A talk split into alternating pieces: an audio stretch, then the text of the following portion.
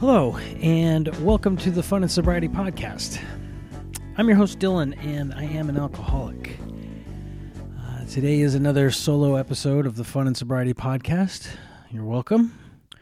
And I'm not sure how long I'm going to talk today. I just have what I think is a pretty simple topic that's been rattling around in my head recently that I wanted to,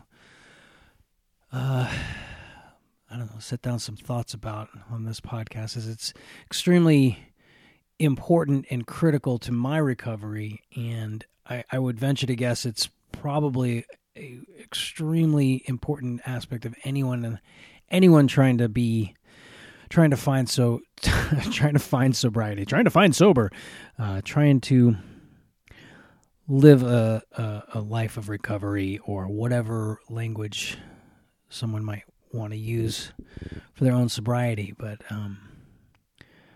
honesty, and I'm waffling here because I guess the only way to really get into this would be to talk about my own history. For me, when I finally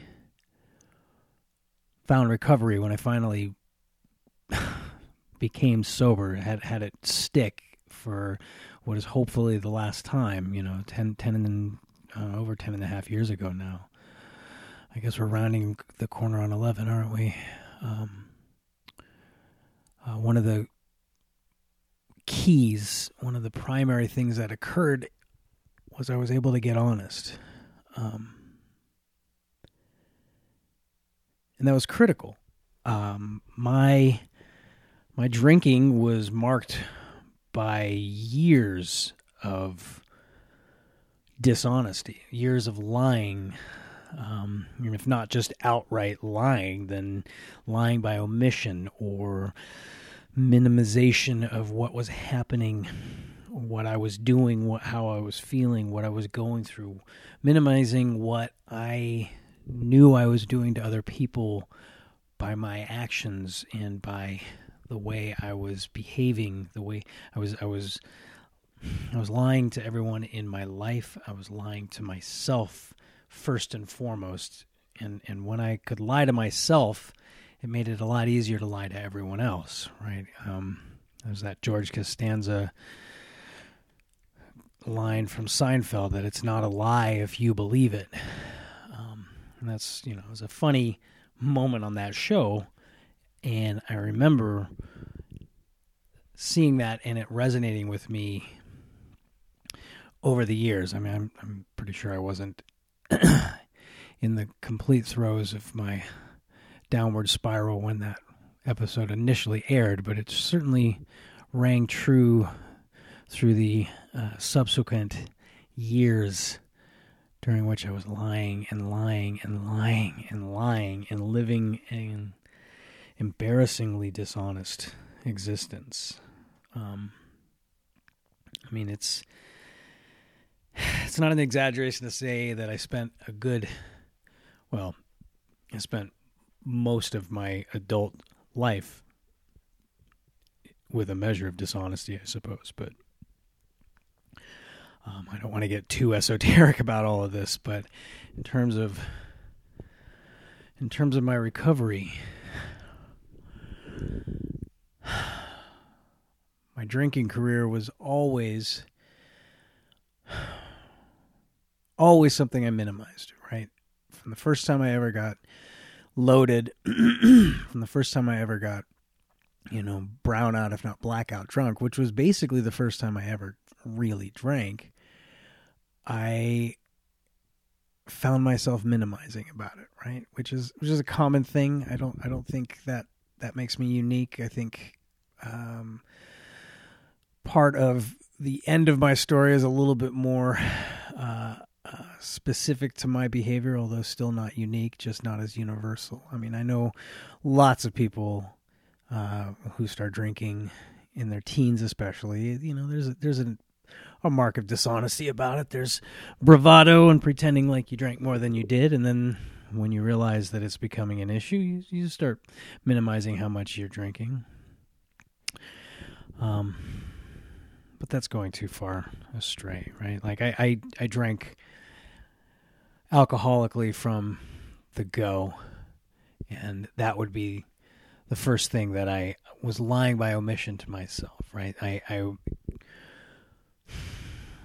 don't know how much of this is me putting in memories to form a narrative now that it's, decades later, and how much of it was genuine at the time. But I know when I think back on it,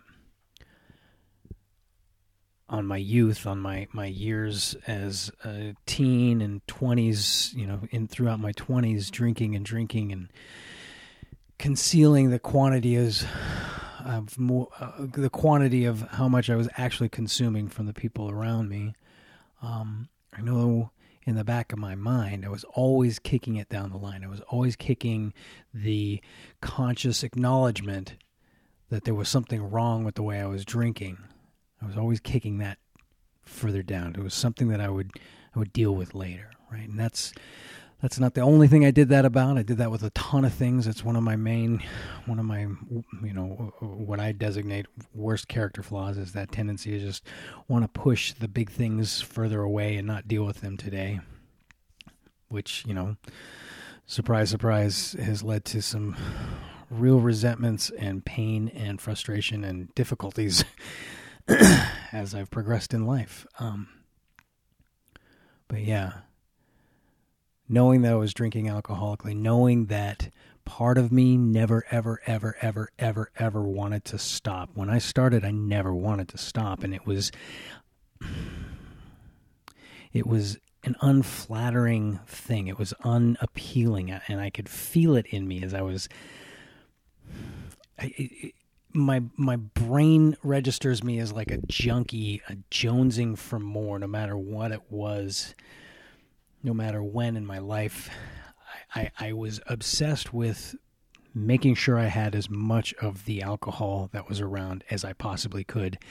And, still self-aware enough to know that that was unappealing, that made me look like a jerk or whatever, like the kind of person who's like hoarding a couple of extra beers so that no one else gets them, that kind of thing. That's some... antisocial, if not outright asshole behavior. And so, yeah, I would just rationalize it to myself as me getting mine. And all of that is just to say that I knew I was doing it wrong. I knew that it wasn't the way, a gentleman would do it. But, the convenient thing about getting a little buzzed up is it's easy to just push that kind of thinking aside. So yeah, that's part of it. It is why the first step is what it is, right? You admit to myself that I'm an alcoholic and my life is unmanageable, right? That's an unmanageable way to live. But that's not. I mean, that's the foundation for the way I behaved. But years passed, and to be honest. It's impossible to talk about my drinking career without talking about my codependent relationship with the woman who I was seeing and eventually married and had children with, my ex. So she was someone I latched onto very young. We were good friends. We fell in love, and part of what made her appealing to me was that I could see, that she could see. Like, I knew she could see I was someone better than who I was actually being at that time, right? I mean, at 20 years old, I already knew that the people I was surrounding myself with, the jobs I was taking, the life I was engaging in, the decisions I was choosing to make every freaking free moment and of my days... they weren't going to be leading me anywhere great. But she could see that I was, better than all that. She had known me as a younger person, right? We met when we were in high school, and we were friends for a long time. And so she knew me as a sweet, thoughtful, caring, kind, intelligent, gregarious, fun, all the nice qualities about me that I was slowly, I could feel leaking away as I was becoming more and more, I don't know, slothful, for lack of a better word, and just kind of gross. And so I grabbed onto her affection and her love, and I wanted so much to change. And so I used her as the outward, I don't know, the outward impetus for it, right? And again, I don't think this makes me unique. I think a lot of people do this. You know, I think it's kind of almost a stereotype that a man will grab a good woman because she'll keep him straight, like whatever. And again, this is something I can talk about honestly now. I had to go through a lot of bullshit, especially drunken bullshit and bullshit in my early recovery. And by bullshit, I just mean pain and difficulty and bumping into walls metaphorically before I could like acknowledge and see what was right in front of me as, you know, dishonesty, right? Like I actually, I don't know. That one I was pretty clear on. I mean, it was night and day, right? Like we got together and I at least made an effort, right? I went to college. I finished college.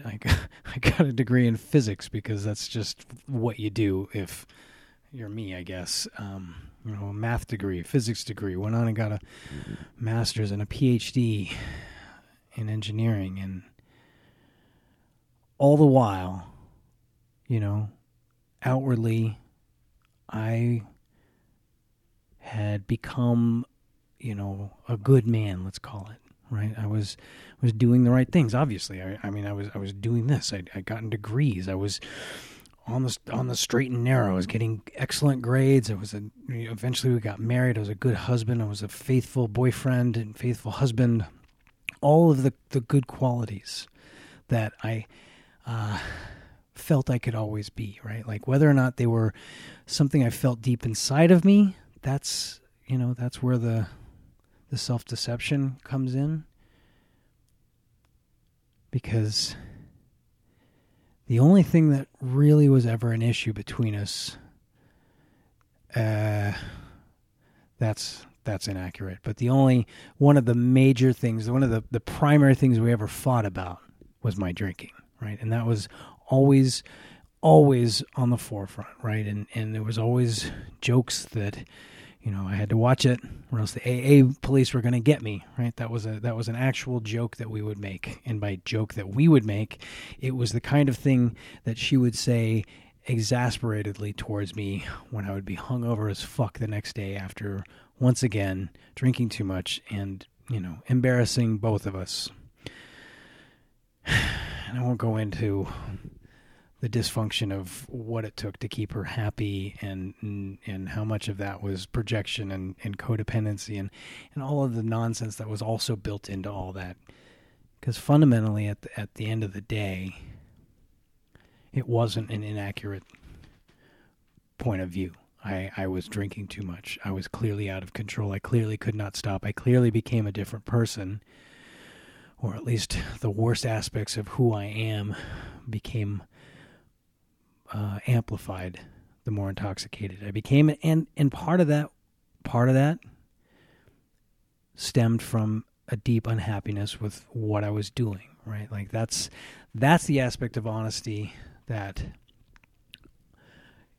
I'm only able to admit now because time has passed and because I'm capable of looking at it and acknowledging it and hopefully learning from it, that I wasn't capable of doing as I was living it, right? The idea that I was making poor decisions, not simply alcohol related, but like life decisions, fundamental changes to my future that I wasn't as comfortable making as I was pretending to be, like those kind of dishonesties, self-deceptions, you know. And there's a part of me that registers that some of why I drank was because subconsciously or deep down inside me, in this little tiny voice, this little self-aware being that I had stopped even acknowledging anymore, was kind of crying out saying, yeah, this isn't right. Like I had this little thing inside of me that was like, I don't know if you're making the right choices here, but I would just drown that out. I would literally drown it in liquor and obliterate any thoughts of it. And if they ever did come up, once again, I would kick them down the line and say to myself, well, this will get better in the future. Right now, this is what I'm going to do because this feels like the right thing to do. I'll look at it again later. I'll look at it again later. And eventually, I had to quit drinking, right? Eventually, I had kids, and eventually, I had to do something. Because drinking the way I was, even though I was in graduate school, even though I was doing all of the right things that a right-minded man is supposed to do, a good husband, a good father, well, I guess I wasn't proving that at that point. I wanted to be a good father, right? And once I had a kid, I had to be a good father, and that was brought home all the more clearly by my wife, who took exception to me being extremely, extremely intoxicated while watching the, infant child alone in the house, right? Which is a very reasonable thing to be upset about. And I had enough wits about me to know, yeah, no, this isn't acceptable. And I'm not going to lose my wife and family to this fucking stupid liquor.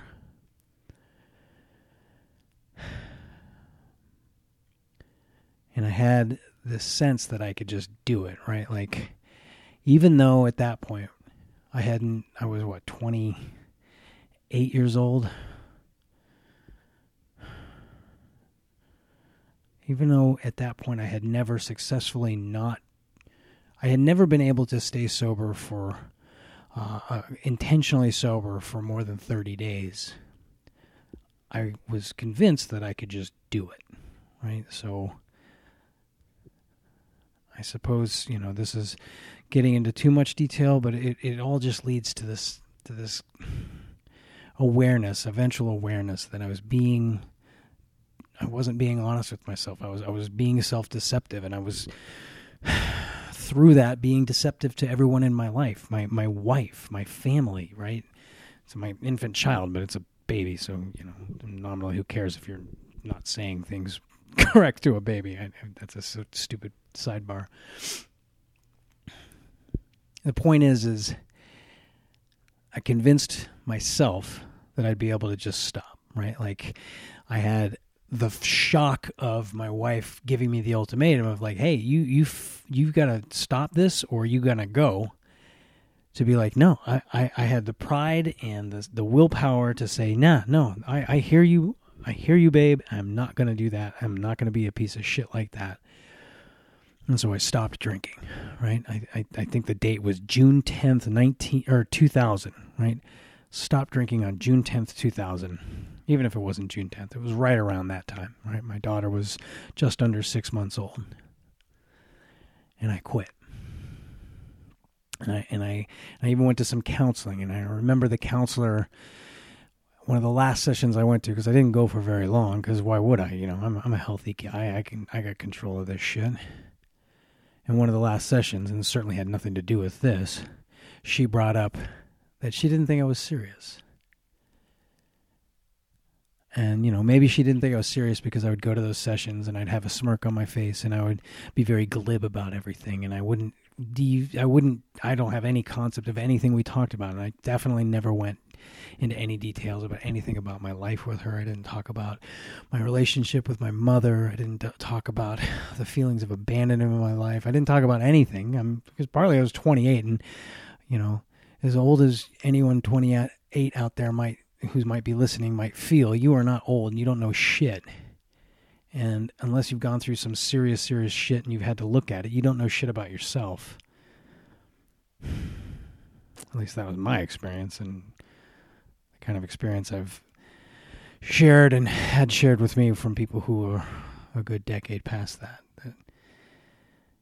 you're just living, right? You haven't, for the most part, had to dig in, and frankly, that would have been my time. That would have been my time to dig in, to look at myself, to be honest with myself, to be vulnerable and real. And instead, I just popped up this facade that I had developed over the decades, the facade of me being Mr. fucking cool and capable and I could handle it.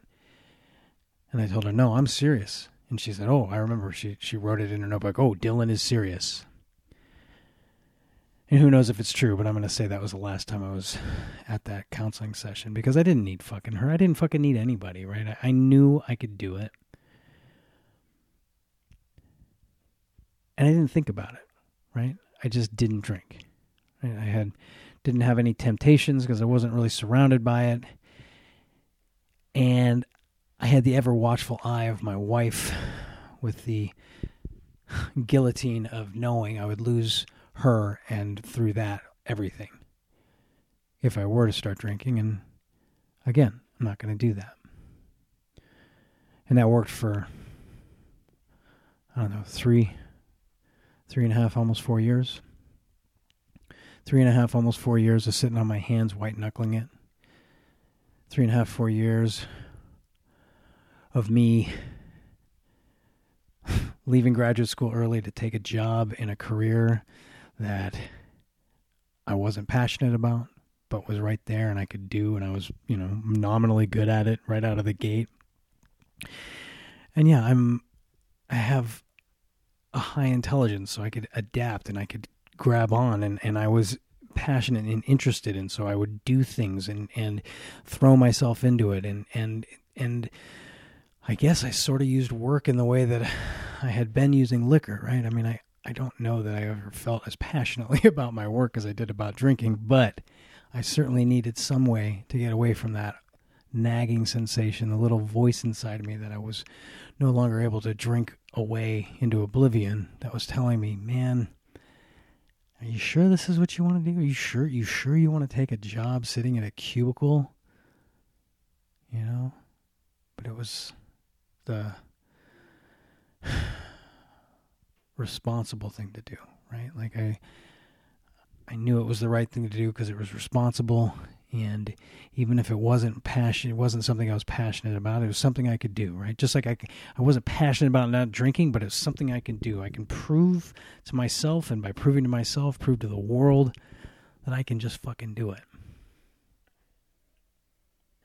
And that worked. Like I said, it worked for a few years. I got a job. I did well at the job. I advanced a bit in the job. You know, things were good. I had friends. People liked me at my work. People acknowledged, you know, my attitude and my abilities and my skills. And we had more kids and got more debt. And we got more overhead and more responsibilities and more things blooming over me and more potential failures, right? Every one of those things was also one more potential thing to weigh me down.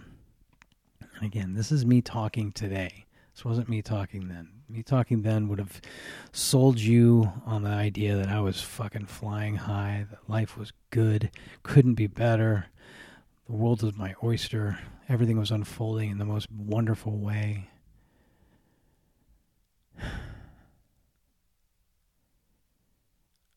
I'm pausing there because I'm trying to even find that mindset that enabled me to believe I was happy. I mean, I think for a few years in my early recovery, I could find that I hate to call it, but it was delusion that I was completely happy. I mean, it wasn't all sadness and melancholy, but I wasn't happy. I wasn't satisfied. And again, these are things I can admit today because I've learned that the only way that I can move forward and have any hope of the future from today forward being anything close to satisfying and anything that's going to make me feel like I can continue on down the path I'm on is if I'm honest about shit. February 29th, 2004, I believe it was. I drank. I had been not drinking for whatever I said, 3.5, 4 years. And that night I just decided to do it.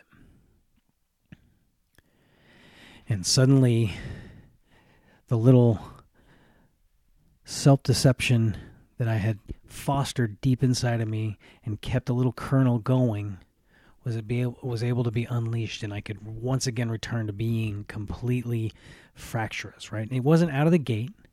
I was capable of lying to myself that it wasn't a big deal, that it was just this one weekend thing, right? My family was out of town and I was doing work at the house, you know, intentionally sent them away so that I could do this, you know, redo my entire kitchen at the house I was living in, redo the kitchen floor, and it would just be easier without, you know, without my wife and my two, you know, my two kids. My son was just over a year old at that point. So, you know, it's just easier to do that kind of thing and disrupt the entire life without them around. And, you know, lo and behold, it was also easy for me to drink. And I drank and I drank and I got very intoxicated. And I got very intoxicated off of the alcoholic beverages that I was consuming. And I convinced myself that it was just going to be a flash in the pan, that it was just me kind of letting off steam, that it was just no big deal. It was no big deal. I could keep my hands around it. And you know, when they got home and they returned a week later and they'd finished the work and they were, you know, satisfied and happy, my wife was, and, you know, we returned to life as usual. You know, I convinced myself that it wasn't a big deal, that I was going to probably have a couple beers every weekend, that I would buy a couple beers on my way home from work, and I would just have a couple beers on Friday, and then, you know, I'll set aside a few for I'll just have a couple beers Friday night, Saturday. It's not a big deal. I mean, it's not a big deal. I'm not going to tell my wife about it though, because, you know, the guillotine is hanging over my head. So I'm just gonna. It's not a big deal, is what I told myself. It's not a big deal, and, you know, I can look at it later. I mean, I know this was an issue, and it's still an issue, and I'm just going to pretend like it's not an issue. I'm not going to bring it up, and I'm going to keep hiding cans of beer, and I'm going to make sure that the empties get recycled at the bottom of the aluminum, and you know, when it's turned into also buying little mini bottles of wine or buying an extra bottle of wine, because my wife still drank. She still drank wine, and I would just buy an extra bottle of wine so that I could help her drink the bottle, and then, you know, either replace it or just keep refilling it, you know. So, you know, maintaining a very conscious awareness of exactly how much liquor was left in the liquor bottle that, you know, she alone was drinking in the house, the wine that she alone was drinking, any beer that was in the house for a barbecue or anything, having a very conscious awareness of exactly how many beers were in there. You know, that was all just fine. I was manageable. It wasn't a big deal. That's what I told myself, and I kept it under wraps, and I did it, and I did it, and I did it.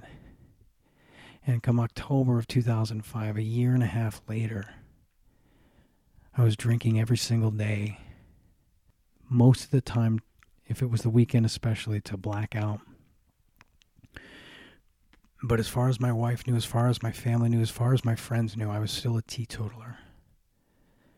And maybe, I don't know, maybe she was just doing her own bit of self-deception, and she knew and she just didn't want to acknowledge it. Or maybe I was that good of an actor and a faker, but I just kept pretending like it wasn't happening. I just kept kicking it down the line. Like I said, just kept saying, you know, I'll deal with this later. This won't be a big deal. I can stop again. I stopped before. I can stop again, but it's not a big deal. I'm just blowing off steam. This is just the way I'm relaxing, right? I deserve it. I deserve to relax. I work hard. I got a lot of responsibilities. I got a lot of things on my plate. I got a lot of mouths to feed and a house to maintain. I deserve it. And in October of 2005, when my third child was born, I put the brakes on and I didn't drink for an entire week. And part of me wants to convince you that it was for 2 weeks, but it was 1 week. I didn't drink for an entire week when my daughter was born. And as I made my way to the liquor store after that week was up, and I just... in autopilot, went up to the cashier and paid in cash. It's like there's no way I could leave a credit trail, right? And made my way out to the car to stash the bottle of vodka in the trunk underneath some blankets. It occurred to me that I'd only been able to stay sober for 1 week in the past 3 years or 2.5 years or whatever it had been. Year and a half at that point. Felt like fucking forever. And it certainly felt like way too long to be unable to stay sober for longer than 7 days. Especially for someone like me, who, as far as anyone is concerned, and as far as I actually used as one of the things that defined me, was that I was not a drinker. And that blew up in my face. And I don't think that's a surprise, right? I suppose the only thing surprising is that it took almost 3 more years for it to blow up in my face to an extent that I had to actually acknowledge it, right? Because over the next 2.5 years, my drinking escalated. And it reached a level, I mean, we stopped having children. Obviously, I don't know if obvious is the right word, but that was our last kid. And once we knew the kid was healthy and we had the conversation that, this was going to be it. I got a vasectomy, and we both just started fucking working on ourselves to get back in shape and be, I don't know. That's just what middle class white people do, I guess, or maybe just middle class people for that matter, right? You have your kids, and then you start, hitting the gym again. You start looking for outward approval again. You've zeroed yourself around your own family unit for so long. Now you start looking for the world again, making yourself available out there, and not in some fucking swinger way or anything like that, just an awareness that, yeah, okay, we're still young, we're still vibrant. And point is, we just started to live again. And for my wife, she started to feel, she had friends, she wanted to go out and party, she wanted to go do things, she wanted to spend a little bit more time with her girlfriends on a Friday night or on a Saturday night or on a Tuesday night or on a Wednesday night, go out and do shit, come out, have a few cocktails, have a few glasses of wine, just blow off some steam with the girls, because she was not single, but she was home alone with 3 kids for, Monday through Friday, right? I mean, that's a tough fucking job.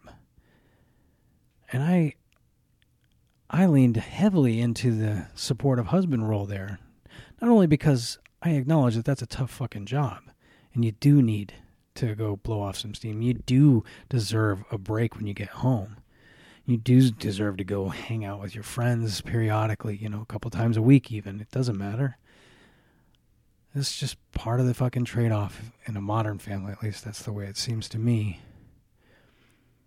So yeah, that was inherent to it, but it also served the double purpose of enabling me to be alone with the alcohol I'd stashed in the house while she was out. And I would encourage her, because I was a good supportive husband, to just, don't worry about it. Take a taxi home. Have that extra cocktail. It's not a big deal. Come home an hour later. Not a big deal. Because the drunker she was, the more cross-eyed she was when she stumbled into bed, the less likely she was to smell me. And I don't even know. I have no clear memory of how long that went on. 6 months, a year of me being almost blackout drunk pretty much every night, and her, I don't know, handful of times a week. In the nights that she wouldn't go out, she'd have a couple glasses of wine, enough to have plausible deniability of where that alcohol smell was coming from. And that's when the real dishonesty, when I think back on how dishonest I was in my drinking, this is what I'm thinking of, this period of time. Because everything about my life at this point had become about alcohol, right? In fact, that's not even the best way to put that. The outward expression of my life was completely separate from what I was inside, right? I was living a split personality. I was living 2 different worlds. I was this teetotaling, is that how you say that? Teetotaler, good husband, good provider, good man, to the outside world. That was what I projected. That was what I tried to walk through. That was the mask that I was wearing. while inside, I was a turmoil of constant calculation, constant vigilance, knowing exactly how many bottles of wine, bottles of alcohol, of vodka, how many cans of beer were stashed around the house, where the empties were, how I was disposing of them, when I was going to be able to get the next round of it, and how to get that shit stashed into the groceries that I'd go buy. Because again, I was a great husband. I'll go run to the store. No big deal. I'll make that errand. I'll run to Home Depot for something. I need to grab something. I'm not going to let this sit. I better run to the store for this. It's a constant hustle, like a fiend, to keep the shit around me and to keep any evidence of it existing away from my wife, away from my family, away from my friends, like no one could know.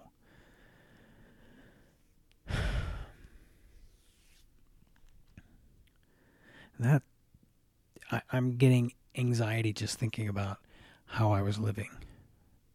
Because that, especially in hindsight, it seems like no shit just to say that was not sustainable, right? Like that had to implode on itself. And the remarkable thing is that it didn't. It took a very long time before it truly imploded, right? I only had one or two.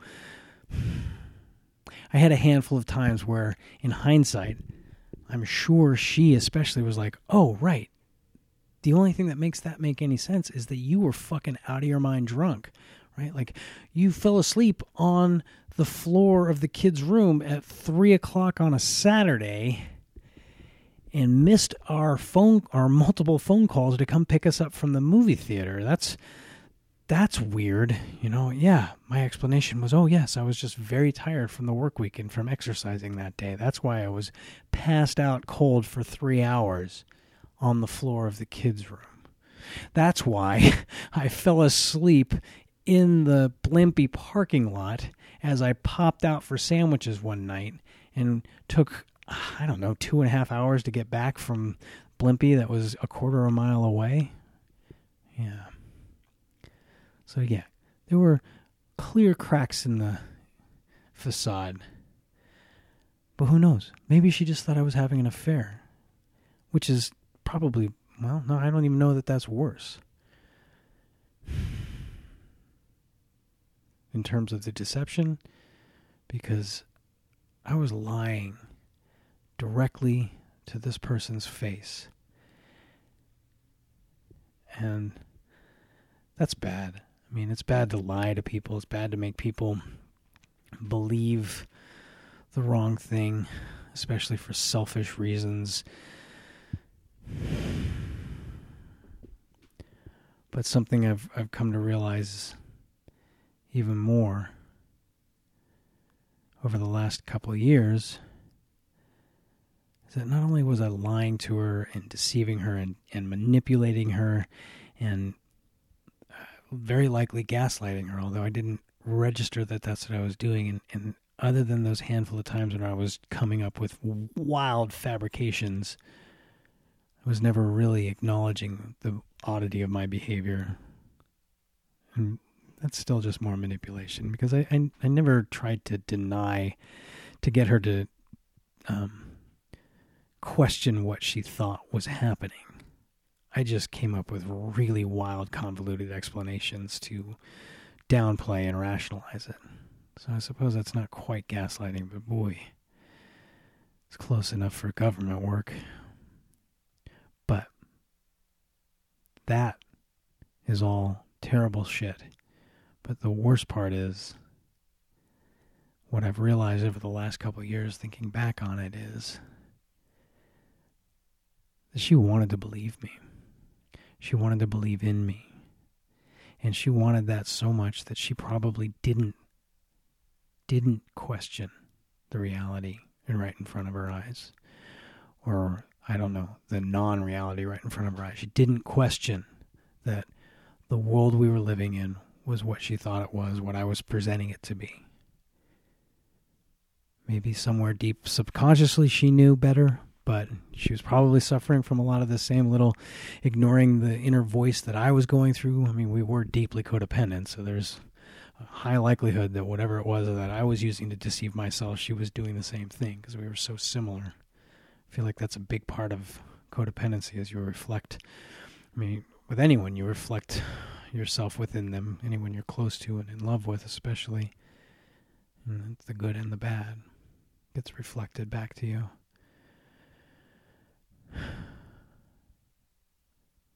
Point is, she loved me. And it wasn't conscious, but I was using that against her, using the fact that I knew she didn't want to believe that I was drinking, but she wanted to believe me, right? I mean, she could smell liquor on me one night, and I convinced her that it was not liquor, that I had just smoked a little pot, because somewhere in the middle of all that, we had this compromise where she came up with the idea that maybe I should try smoking a little weed, because clearly I was still stressed out about work, and I was having heaping of responsibilities and mortgages and debt and car payments and 3 kids and all of this shit. And, you know, the guillotine was still there when it came to alcohol, but maybe I could try smoking pot. And of course I grabbed onto that because I knew that I could use the idea that I was high to rationalize my drunken behavior, which is what I tried to do one night that sticks out to me because I know based on the deep way she looked at me and walked out of the room, and she knew I was fucking lying to her, but she just didn't want to deal with it. So yeah, eventually all of it crashed. All of it came imploding in on me, and I left the house, moved into my parents' basement. And a few months later, I lost my job because part of the implosion involved me admitting that I didn't admit that I was drinking. I just pretended, right? I pretended that because of some traumatic interactions between she and I was now going to drink. I declared, now I am going to start drinking again. And then I was able to be out of the closet with my drinking. And that's when shit really fell apart, right? And within a few months, I was out of a job, and it was clear that I needed to once again stop drinking, and I was still convincing myself that I'd get around to it later, right? And that was wildly ridiculous considering at that point, you know, I was out of a job. I was drinking every morning because I was shaking first thing in the morning. And I would have a drink so that I would, you know, get the shakes to subside until the afternoon when I could, you know, reasonably start actually drinking again because, you know, responsible people don't drink until at least 3 or 4 in the afternoon, not at, you know, 9 or 10 in the morning. That 9 or 10 in the morning drink is just to keep your hands from shaking so bad that you can fall back asleep for a little while. Or in my case, go down to a coffee shop and just kind of hang out. Or maybe I'm putting that in there. I don't think I was doing a lot of coffee shop sitting at that point. That was after I actually found recovery. The point is, at some point I realized I needed to quit. And it was also clear that maybe it was time to let the AA police come get me, as it were. That maybe I should go seek some outside help. Like maybe I should start going to some of these like treatment places that are out there for people like me, who can't stop fucking drinking. Maybe I should go to do one of those things.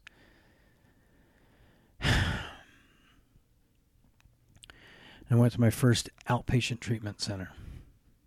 In November of 2008. And the intake nurse asked me a bunch of personal questions, and I filled out the questionnaire, and I put all the details in there, and I handed it in, and I went to the courses that they had outlined for the day, and I just kind of waltzed my way in and sort of involved myself in everything that was going on, and went from class to class, and I held hands at the end of the class, and I you know, I don't remember if they said the Serenity Prayer, but I definitely, you know, joined the mantra or said the collective, you know, don't drink between meetings, you know, and come back tomorrow or whatever they said. And I would, you know, pat people on the back and say thank you and see you tomorrow, and then I go drink a mini bottle of wine or maybe one of those Sparks alcoholic energy drinks that I had stashed in the trunk of my car, and then I'd go home. Or home was my parents' house at that point.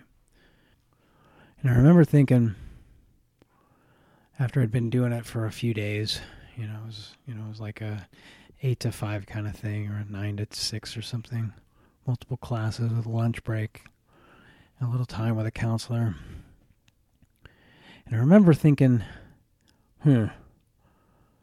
maybe I should be more honest with the counselor, right? I'd filled all the intake thing, and part of it was, when did you start drinking, in my case? When did you start using, when did this begin? And I had listed the date that I officially declared to the world that I was drinking again, right? Came out of the closet. I had put that date down because, who knows who's going to see this document. And so I took a chance, and I called a meeting with that counselor again and said, hey, I wasn't accurate about this. I wasn't honest about this. And I told her, the truth is I've been drinking for years, and I had put that date down there because that's the day that I was comfortable admitting. And it felt like kind of this heavy burden sitting on my chest. And she kind of shrugged and said, okay, put whatever date you need. And then she just kind of turned around and went back to whatever she was doing at her desk, and I kind of scribbled a different date in and went back to the classes, and felt weird for a minute, and then it occurred to me that,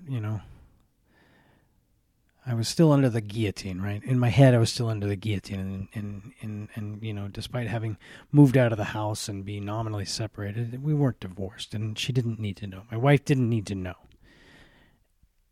And I realized, she's probably not going to look at that document, right? That's my own personal documents at an outpatient treatment center that probably got filed in the garbage can a few months later.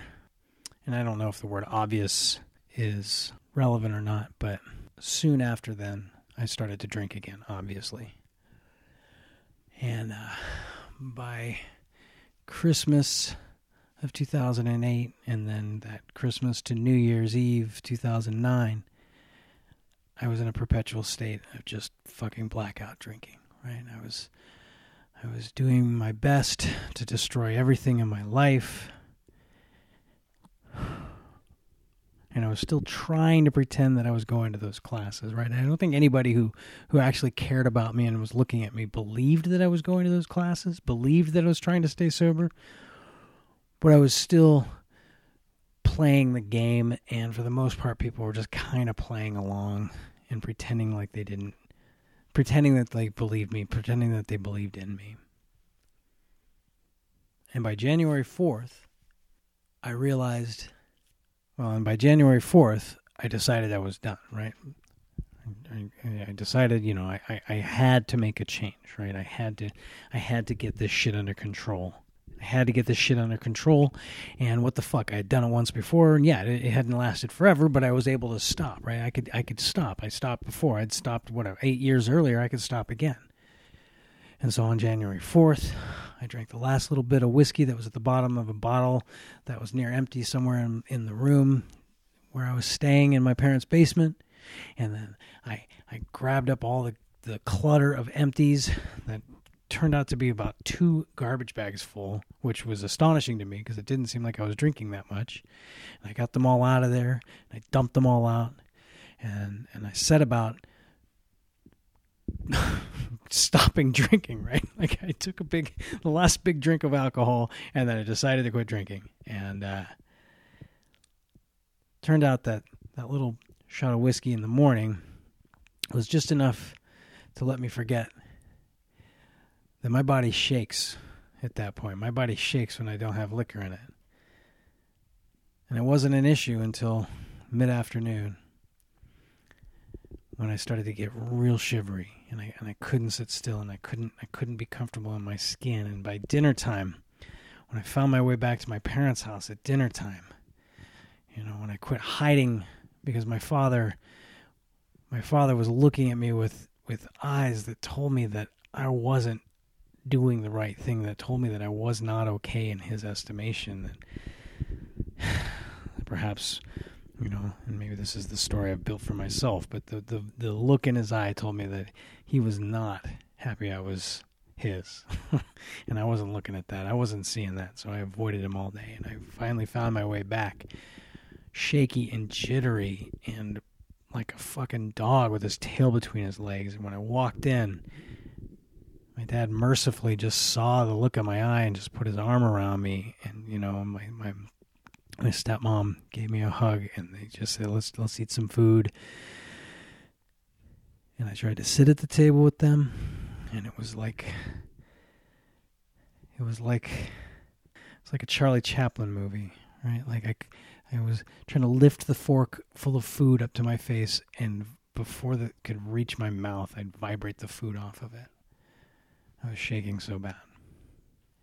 And it was ridiculous, and I would stop, and I would look at it, and I would look at my parents as we all just sat around the kitchen table, and they just kind of patted me and said, it's okay, and my stepmom suggested I take a bath to try and, like, I don't know, it feels like you're cold when you're shivering like that, so a bath just seems logical, and maybe it was logical, but I don't know. I got in the bath, and 2 minutes later, 30 seconds later, one breath later, I don't know, I was being resuscitated by paramedics as I sat naked on the toilet. And I apparently had a seizure sitting in the bathtub. I have no memory of exactly what happened. You know, and that was the shit hitting the fan. You'd think that was the shit hitting the fan. I wound up in a inpatient treatment center after that, and I went through inpatient treatment, and once again I was facing an intake counselor who wanted to know my history. And I once again lied about when I had started drinking. Only this time, I didn't get through the whole session before I corrected myself, because I knew, hey, no, this isn't right. I got to be honest. I got to be honest about this. And I told her, you know, truth is, I started drinking a long time ago, and I was hiding it from everyone. And again, the counselor didn't seem to really give a shit. And I kind of downplayed it anyway and said, yeah, I mean, I started a little bit ago, but then it started to be really bad, you know, this last summer. But, you know, and I just crossed my fingers that when the family day came, my counselor wouldn't bring this up to my wife, because there was no way I was ready to have her look at that. I just needed to admit it aloud to someone, and I guess be given the attaboy, pat on the head. It's a good, good job being upfront about this. You know, you get a brownie point for this. I wanted that, but I didn't want to actually acknowledge what that might mean.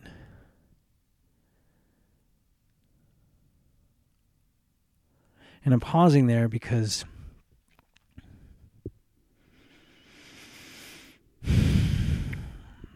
what it meant was I was still not really ready to acknowledge how much I had been deceiving myself, and how much my deception of myself and of my life and my family and all the people around me, how much destruction that had actually caused, how much my intentional and willful and conscious decisions to do different things than what I was telling people I was doing, to live a different life, to be a different person than who I was actually feeling like I was inside of who I actually was being inside, like having a different person on the outside than who I was on the inside. I was not ready to acknowledge just how devastating that was and was continuing to be. Right? Because at that treatment center, all I did was dry out. And I buffered myself, again, the little minor self-deception by saying, oh, I've come clean. I came clean to my counselor about all this. And so now I've been honest, and now I can move forward, right? And I feel like a lot of us, especially before we're really in recovery, a lot of just normal people, let's call them normies, people who don't have alcohol or drug addictions, right? People who just get to live their lives without this fucking burden on their shoulders or on their back or whatever. There's this misconception that identifying a problem, acknowledging it, seeing it, registering that it's something that you have, seeing that, oh, I am this way about this kind of thing. I'm, I have a short temper. I'm not careful with other people's feelings. Whatever it is, I sometimes lie to my kids when there's no reason to. Any number of things. There's this misconception that simply acknowledging that they exist and being willing to look at it and say, oh yeah, I'm guilty of this. This is something I do. We have this misconception that that's the same as doing something about it. That's the same as making a change. We have this misconception that that's the same as embracing it and actually acknowledging deep within our core what that means, right? Because that second part, acknowledging it in our core and seeing what it means, will require some kind of actual action unless we want to continue being that way. And I know that this is something we all do. I did it for sure I did it for sure throughout all my life, but especially before I found recovery. This misconception that simply acknowledging a problem, acknowledging a character defect is the same thing as doing something about it. And that's what I did in that first treatment center, right? Like, I acknowledged that I hadn't been honest and straightforward and truthful with myself or with my family especially. And that was good. I wiped my hands of it. It was like brushing some dust off my shoulder. I got out of that treatment center and I was all good. I'd kicked it. I even started attending 12-step recovery program meetings, right? And I even talked to people in there, and I even shared when I was called on. And I had all sorts of anecdotal things to bring up in reference to whatever the topic was or whatever I was asked to share about. Nifty, shallow-level things that didn't really acknowledge anything about myself or about my true feelings or even go deeper than, I don't know, random thoughts. And eventually I drank again. And eventually I made things even worse in my life. Eventually I found myself within 24 hours of having a glass of whiskey drinking to a blackout state at 10 in the morning and driving my children around at dinner time that same night in a complete blackout and passing out on the side of the road with a car on the side of the road, passing out at the wheel and ending up in jail. And yeah, my life had fucking fallen apart, right? Like, within 36 hours, I went from being fucking cool guy who's got this shit licked to waking up on a steel table in the fucking drunk tank, Ada County Sheriff's, right? And then I realized I needed to get real, right? Then I found my way back to a fucking treatment center, right? I'm not going to go into the nonsense that took from waking up in the fucking Ada County to actually finding my way to treatment. It's just a bunch of drunken bullshit. But I do know that when I walked into that second treatment center, second inpatient treatment center, and I sat down with the intake counselor there, and I sat down with my journals, and I went through the work, especially those first few days, I realized something had to fucking change. And part of that was becoming honest with myself, right? I mean, there's an extent to which all of the fundamental principles of my recovery, letting go, being humble, being honest, finding my sense of spirituality, like, these are all kind of wrapped into one thing. So I have a tendency when I'm talking about any of them individually to say this was the thing, because they're all together. There's no like one piece here and one piece over there, and then they interlock and form some sort of magic triangle thing that whatever, however you want to visualize it. They're all just one thing. They're all one different sides of the exact same thing. And I had to be fucking honest, right? Like I had to be honest. I could no longer, I could just feel, suddenly I was able to feel, or I don't even think it was sudden. I think over time in the treatment center and over the months of my recovery as I got out of the treatment center and moved through my life and started slowly, meticulously trying to put my life back together after that, I knew I had to be honest, and I could get this sense inside of me when I was deceiving myself, right? And it was a skill. It was a muscle I was learning to flex. I was gaining strength in the ability to have that awareness, to act off of that awareness, to use that awareness in a way rather than just simply be aware of it. You know, and I mean, the first step is an acknowledgement of that, just pure honesty, right? Like I admit, you know, I had to admit to myself that I was powerless over alcohol. And my life was truly unmanageable at that point, right? And when I drink, it is immediately unmanageable. And to the point of what I'm getting at today, you know, that feeling inside me of being dishonest, that feeling of being marginally dishonest, of saying one thing but meaning another, of you know, minimizing the impact of something. There's just any number of, however you want to say it, duplicitousness. Like, I can't live with that. I can't live with that from me. I mean, I can't do anything about it from other people. And that's, you know, I'm not going to pretend like I don't ever lie, that I don't ever like downplay things, that I don't obfuscate, that I don't kick things down the line to be more honest about them later, right? Like, I'm still a fucking person. I still do those things. The big difference is I no longer minimize it. I no longer pretend like it's nothing. Because I know the difference between, you know, a white lie to protect someone's feelings, you know, whatever, the like, does this shirt look good on me kind of thing? You know, that's one thing. But I know minimizing the way something is impacting me, minimizing the way I truly feel about something to protect someone else's feelings or to perhaps not acknowledge my own feelings, that kind of thing will grow like a cancer inside of me.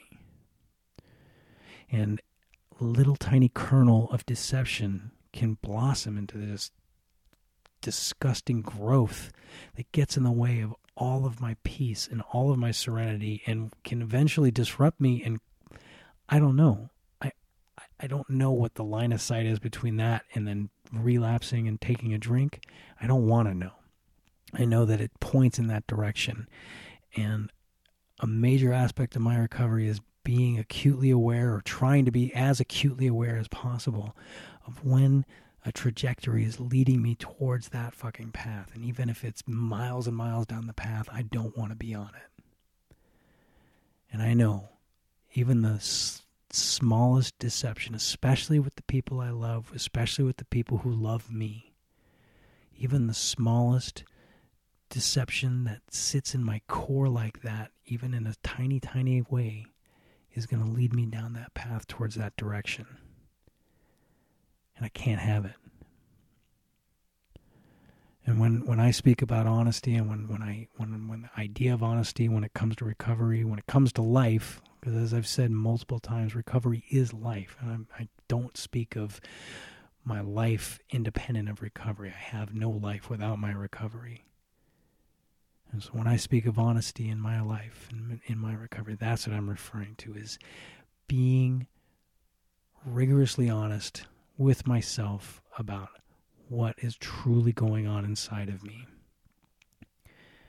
And being aware when I don't know, right? Being honest with myself about whether or not I seem to know, right? I mean, I don't have perfect clarity of who I am and what my feelings are all the time. I mean, I'm still a person, like I said.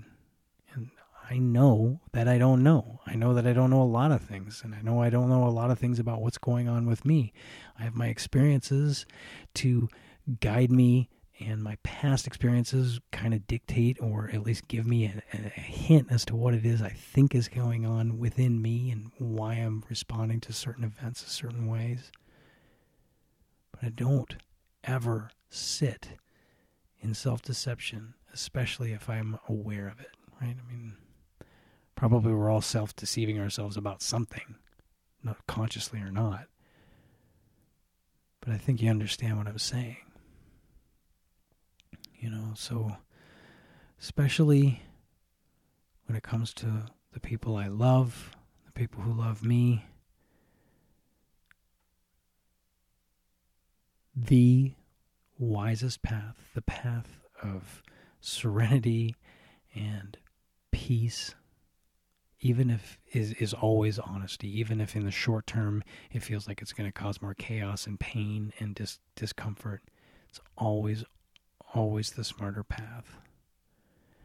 And I do my best to choose that.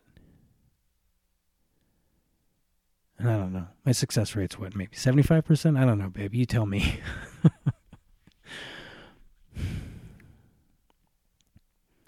So, yeah, I thought this was going to be a short podcast, but I guess I had a lot of stuff to get off my chest about my past to get to a point where it at least felt like it would make sense. Maybe I talked too long. Maybe I didn't need to go into all that. But I don't know. I feel like I should also be sharing more about my own personal story here.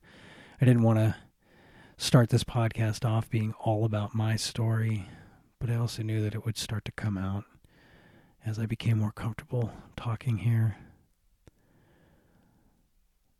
So yeah, I kind of ran at the lips there longer than I intended, but like I said, it's all different sides of the same thing, right? And honesty has been on my mind a lot lately. Not because of anything going on in my personal life that calls for honesty or calling myself out for specifically dishonest behaviors. It's just kind of been in the background of my day-to-day walking around life in a way that I thought I should acknowledge it here. And I don't know, I hope that was at least interesting and gives you a little food for thought. And if there's one takeaway, it's, the discomfort, the short-term discomfort of being honest is always going to be way easier to deal with than the long-term fucking distortion that being even the smallest bit of dishonest today will very likely lead to down the line. So yeah, just be rigorously honest with yourself and then rational about how that's going to approach the rest of the people in your life.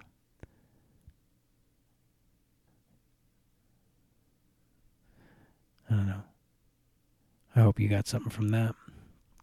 And like I always say, man, life is hard and it's long, but it's also short. We only get one time through. So I, for one, want to make sure, or at least give myself the best chance of having an acceptable experience along the way.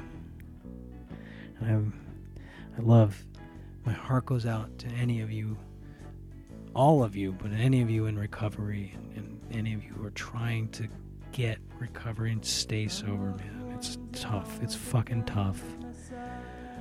And this bit about fucking rigorous honesty, it's no joke. And if you want to talk to me about it, if you want to reach out and just, I don't know, bitch to me, touch base in any way, you can find me on Facebook. You can look me up through the Eavesdrop Podcast Network. But man, I'm here, and there's a lot of people out here for you. You're not alone. I'm going to end it there. I appreciate you guys for listening. Thanks, and have a good rest of your day. I'll wake up when I'm sober, which will probably be never. I'll wake up when I'm sober, but I might stay drunk forever.